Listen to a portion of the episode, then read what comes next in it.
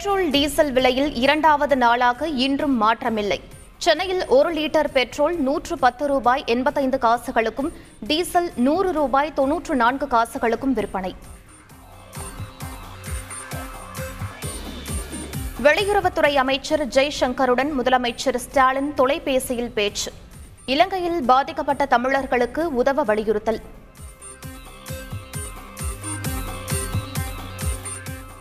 சமூக நீதிக்கான சட்ட போராட்டத்தில் திமுக அரசுக்கு கிடைத்த மூன்றாவது வெற்றி.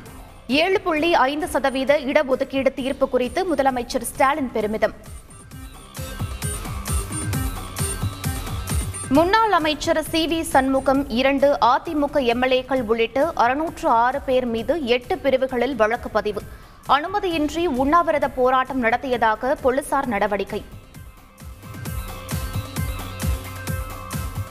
மாதந்தோறும் காவல் நிலையத்தில் தூய்மை தினம் கடைபிடிப்பு. சிறந்தவற்றை தேர்ந்தெடுத்து வெகுமதி வழங்கவும் டிஜிபி உத்தரவு. வன்னியர் இடஒதுக்கீட்டு வழக்கில் அரசு போதிய ஆதாரங்களை சமர்ப்பிக்கவில்லை என எதிர்க்கட்சித் தலைவர் எடப்பாடி பழனிசாமி குற்றச்சாட்டு. அவசர கதியில் அதிமுக சட்டம் இயற்றியதால்தான் ரத்தானது என முதலமைச்சர் ஸ்டாலின் பதிலடி. தமிழகத்தில் எம்பிபிஎஸ் பிடிஎஸ் படிப்புகளில் இருநூற்று தொன்னூற்று ஆறு இடங்கள் காலியாக உள்ளது.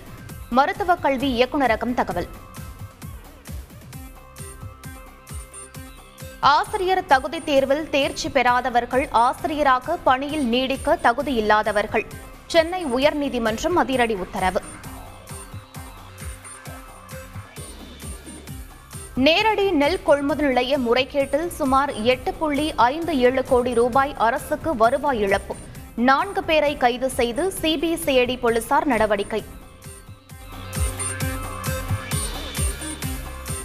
ராமேஸ்வரம் மீனவர்கள் பனிரண்டு பேருக்கு காவல் நீட்டிப்பு. இரண்டு கோடி ஜாமீன் தொகை செலுத்தினால் வெளியே வரலாம் என்று இலங்கை நீதிமன்ற உத்தரவால் அதிர்ச்சி. ரயில் தண்டவாளத்தில் நின்று செல்போன் பதிவு. மின்சார ரயில் மோதியதில் மூன்று இளைஞர்கள் மரணம். பாகிஸ்தான் நாடாளுமன்றத்தை கலைத்தது செல்லாது. வரும் ஒன்பதாம் தேதி நம்பிக்கையில்லா தீர்மானத்தை எதிர்கொள்ள இம்ரான்கான் அரசுக்கு உச்சநீதிமன்றம் உத்தரவு.